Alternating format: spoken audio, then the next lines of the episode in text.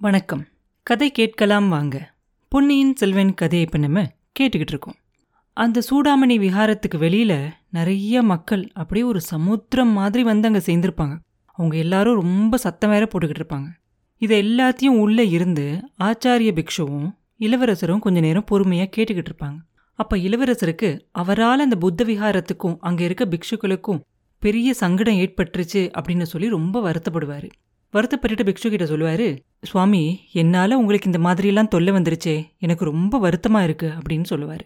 அப்போ அந்த பிக்ஷு சொல்லுவாரு இளவரசே உங்களால இந்த மாதிரி நூறு மடங்கு பிரச்சனை வந்தாலும் அதை நாங்க பொருட்படுத்தவே மாட்டோம். நீங்களும் உங்க குடும்பத்துல இருக்கவங்களும் எங்களுக்கு செஞ்சிருக்க உதவிக்கு இது ஒரு கைமாறாகுமா அப்படின்னு சொல்லுவாரு. அப்போ இளவரசர் சொல்லுவாரு அது மட்டும் காரணம் இல்ல எனக்கு இந்த மாதிரி ஒழிச்சு மறைச்சு பேசுகிற காரியமெல்லாம் கூட பிடிக்கிறதே இல்லை. நான் இங்க இருந்துகிட்டே எதுக்காக இல்ல அப்படின்னு சொல்லணும். சத்தியத்துக்கு விரோதமா இந்த காரியத்தை உங்களையும் எதுக்காக நான் செய்ய சொல்லணும்? உங்களோட அன்பான சிகிச்சையால எனக்கு உடம்பும் இப்ப நல்லா குணமாயிருச்சு. இப்பயே வெளியே போய் இந்த ஜனங்ககிட்ட நான் யாரு அப்படிங்கறத சொன்னா என்ன? நீங்க எனக்கு அடைக்கலம் கொடுத்து சிகிச்சை செஞ்சு என்னை காப்பாத்துனீங்க அப்படிங்கறதையும் இந்த மக்கள்கிட்ட நான் சொல்லணும்னு நினைக்கிறேன். இந்த சூடாமணி விஹாரத்துக்கு என்னால எந்த கெட்ட பேரும் வரக்கூடாது அப்படின்னு சொல்லுவார் இளவரசர் அப்போ பிக்ஷு சொல்லுவாரு இதுல சத்தியத்துக்கு விரோதமான காரியம் எதுவுமே இல்லை. உங்களோட எதிரிங்க நீங்க இருக்கிற இடத்த தெரிஞ்சுக்கிறதுக்காக இந்த மாதிரி எல்லாம் முயற்சி செய்றாங்க. இந்த நாகப்பட்டினத்துல அவங்க ரெண்டு நாளா பரப்பிக்கிட்டு வந்த வதந்தியிலிருந்து அது நிச்சயமா தெரியுது. அப்படி இருக்கும்போது நீங்க இங்க இருக்கிறது தெரியாம இருக்கிறது தானே நல்லது. அரச குலத்துல இருக்கவங்க இந்த மாதிரி ஒரு சில சமயம் மறைஞ்சிருக்க வேண்டியது இருக்கும் இல்லையா? அது ராஜரிக தர்மம்தான். பஞ்ச பாண்டவர்கள் ஒரு வருஷம் அஜ்ஞான வாசம் செய்யலையா? அப்ப தர்மபுத்திரர் சத்தியத்துக்கு மாறா நடந்தாரு அப்படின்னு சொல்ல முடியுமா? அப்படின்னு பிக்ஷு கேட்பாரு. அப்ப இளவரசர் சொல்லுவாரு உங்களோட அறிவும் விவாத திறமையும் ரொம்ப அபாரமானது அப்படிங்கிறது எனக்கு தெரியும். உங்களோட இப்ப வாதம் பண்ண என்னால முடியாது. ஆனா ஒன்னு சொல்றேன். பஞ்ச பாண்டவர்கள் மறைஞ்சிருக்கிறதுக்கு ஒரு காரணம் இருந்துச்சு. எந்த காரணமும் அவசியமுமே இல்லாம நான் எதுக்காக அப்படி செய்யணும்? என் விரோதிகளை பத்தி சொல்றீங்க? எனக்கு அப்படி விரோதிகள் யார் இருக்காங்க? அப்படின்னு எனக்கு தெரியல. அப்படியே அவங்க இருந்தாலும் அவங்க கிட்ட போய் எனக்கு ராஜ்யம் ஆள்றதுல கொஞ்சம் கூட ஆசையே இல்லை அப்படிங்கிறத வெளிப்படையாக சொல்லிடுறேன். அப்படி யாராவது எனக்கு எதிரிகள் இருந்தாலும் அவங்களையும் சிநேகிதர்கள் ஆக்கிக்கணும் அப்படின்னு நான் விரும்புகிறேன் என்னால் உங்களுக்கு தொந்தரவும் இல்லாமல் போகும். மக்களுக்கும் நான் உயிரோடு இருக்கிறத தெரிஞ்சு அவங்களும் கொஞ்சம் திருப்தியாக இருப்பாங்க. அப்படின்னு இளவரசர் சொன்ன உடனே பிக்ஷு சொல்லுவார் இளவரசே நீங்கள் சொல்கிறதெல்லாம் உண்மைதான். உங்களோட நிலைமையில நான் இருந்தாலும் அப்படி தான் செய்யணும்னு நினச்சிருப்பேன். ஆனால் அதுக்கு தடையாக நிற்கிறது ஒரே ஒரு விஷயந்தான் உங்கள் அக்கா குந்தவை பிராட்டி கிட்ட நான் கொடுத்துருக்க வாக்கு மட்டும்தான். பழையாற இளைய பிராட்டி மாதிரி அறிவில் சிறந்த ஒரு பெண் சோழ குலத்தில் இது வரைக்கும் யாருமே இல்லை அப்படின்னு நீங்களே சொல்லியிருக்கீங்க. வேற எந்த ராஜகுலத்திலையும் தோணுனது இல்லை அப்படிங்கிறது என்னோட கருத்து.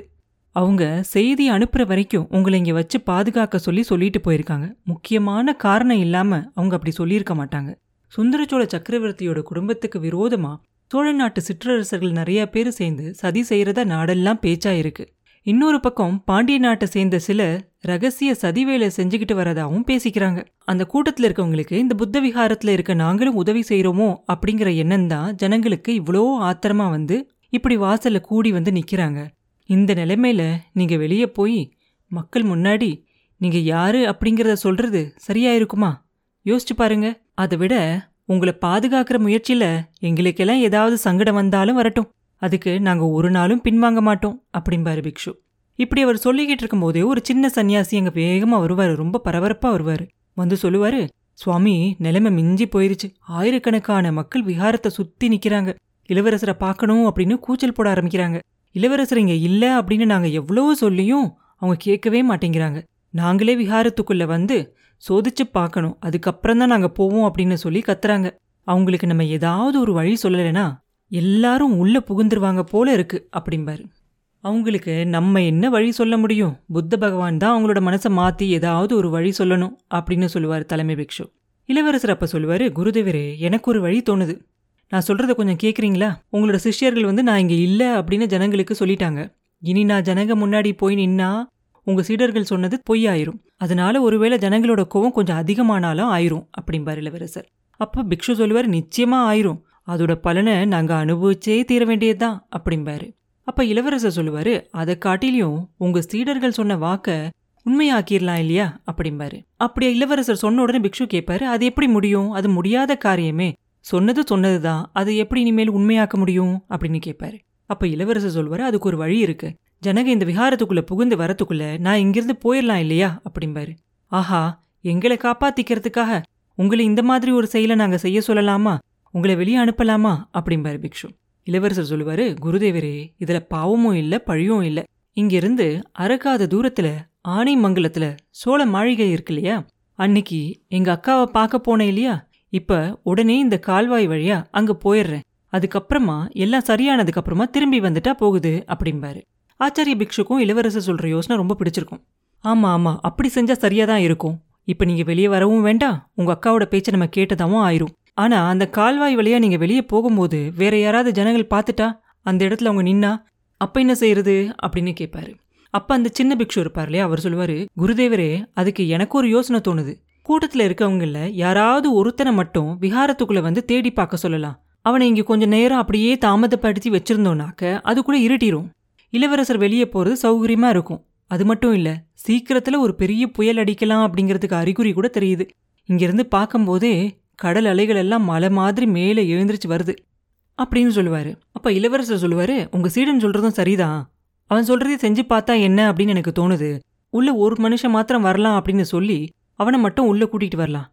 ஒருவேளை அவன் கிட்ட நான் பேசி அவன் மனசை மாத்த கூட பார்க்கலாம் இல்லையா? அப்படிம்பார் இளவரசர். அப்பா பிக்ஷு சொல்லுவாரு அந்த யோசனை என் மனசுலயும் இருக்கு. ரெண்டு நாளைக்கு முன்னாடி கோடிக்கரையிலிருந்து ஒரு படகோட்டியும் அவனோட மனைவியும் விஹாரத்தோட வாசல்ல வந்து இளவரசரை பத்தி விசாரிச்சாங்க. இளவரசர் இங்கே தான் இருக்கணும் அப்படின்னு சொன்னாங்க. படகோட்டியோட மனைவி ரொம்ப சத்தம் போட்டா அப்படிம்பாரு. அப்ப இளவரசரை கேட்பாரு ஆஹா அப்படிப்பட்ட படகோட்டி யாரு? அவன் பேர் என்னன்னு தெரியுமா? அப்படின்னு கேட்பாரு பிக்ஷு சொல்லுவாரு அவனோட பேர் முருகையன் அப்படின்னு சொன்னா கோடிக்கரை தியாகவிடங்கரோட மகன் அப்படின்னு சொன்னா அப்படிம்பாரு. அவன் எனக்கு ரொம்ப நல்லா தெரிஞ்சவனாச்சே. நான் சொல்றதுக்கு மாறா அவன் எதுவுமே செய்ய மாட்டான். அவனை ஏன் நீங்க என்கிட்ட கூட்டிட்டு வரல அப்படின்னு கேட்பாரு இளவரசர். அவன் பொண்டாட்டியால நம்மளோட ரகசியத்தை காப்பாற்ற முடியாது அப்படின்னு நினைச்சோம். இப்ப கூட அவனும் அவனோட மனைவியும் மக்களோட கூட்டத்துல நின்றுகிட்டு இருக்காங்க அப்படிம்பாரு அந்த பிக்ஷு. அப்ப இளவரசர் சொல்லுவாரு பழம் நழுவி பால்ல விழுந்த மாதிரி ஆயிடுச்சு படகோட்டி முருகையனை மட்டும் மெதுவா இங்க எப்படியாவது கூட்டிட்டு வந்துருங்க. நான் வரைஞ்ச கோட்டை அவன் தாண்டவே மாட்டான். இருட்டினதுக்கு அப்புறம் திரும்பி வந்து அவனே என்ன படகுல ஏத்தி ஆனைமங்கலத்து சோழ மாளிகைக்கு கூட்டிட்டு போயிடுவான் அப்படிம்பார் இளவரசர். ஆச்சாரிய பிக்ஷு சொல்லுவாரு இளவரசே இந்த காலத்துல யாரையுமே முழுசா நம்பிடக்கூடாது இந்த படகோட்டியும் அவனோட மனைவியும் தான் ரெண்டு நாளாக இந்த பட்டணத்தில் உங்களை பற்றி வதந்தியை பரப்பியிருக்கணும் அப்படின்னு நான் நினைக்கிறேன் அப்படிம்பாரு. அப்போ இளவரசர் சொல்வார் அப்படி இருந்தாலும் அதனால தப்பில்லை. எப்படியும் யாராவது ஒருத்தரை விகாரத்துக்குள்ளே கூட்டிகிட்டு வரணும் இல்லையா? அவன் கொஞ்சம் பொண்டாட்டி சொல்கிற பேச்சை கேட்குறவன் தான். ஆனாலும் என் பேச்சை மீற மாட்டான். பொண்டாட்டி சொல்கிறத கூட கேட்க மாட்டான். முடியும்னா அவனையே கூட்டிகிட்டு வாங்க அப்படிம்பாரு. ஆச்சாரிய பிக்ஷுவோட சம்மதத்தோட அந்த சின்ன பிக்ஷு வெளியே போவார். அவர் போய் கொஞ்ச நேரத்துக்கெல்லாம் பெரிய பிக்ஷு இளவரசர்கிட்ட இளவரசே என் மனசு ஏதோ நிம்மதியாவே இல்ல.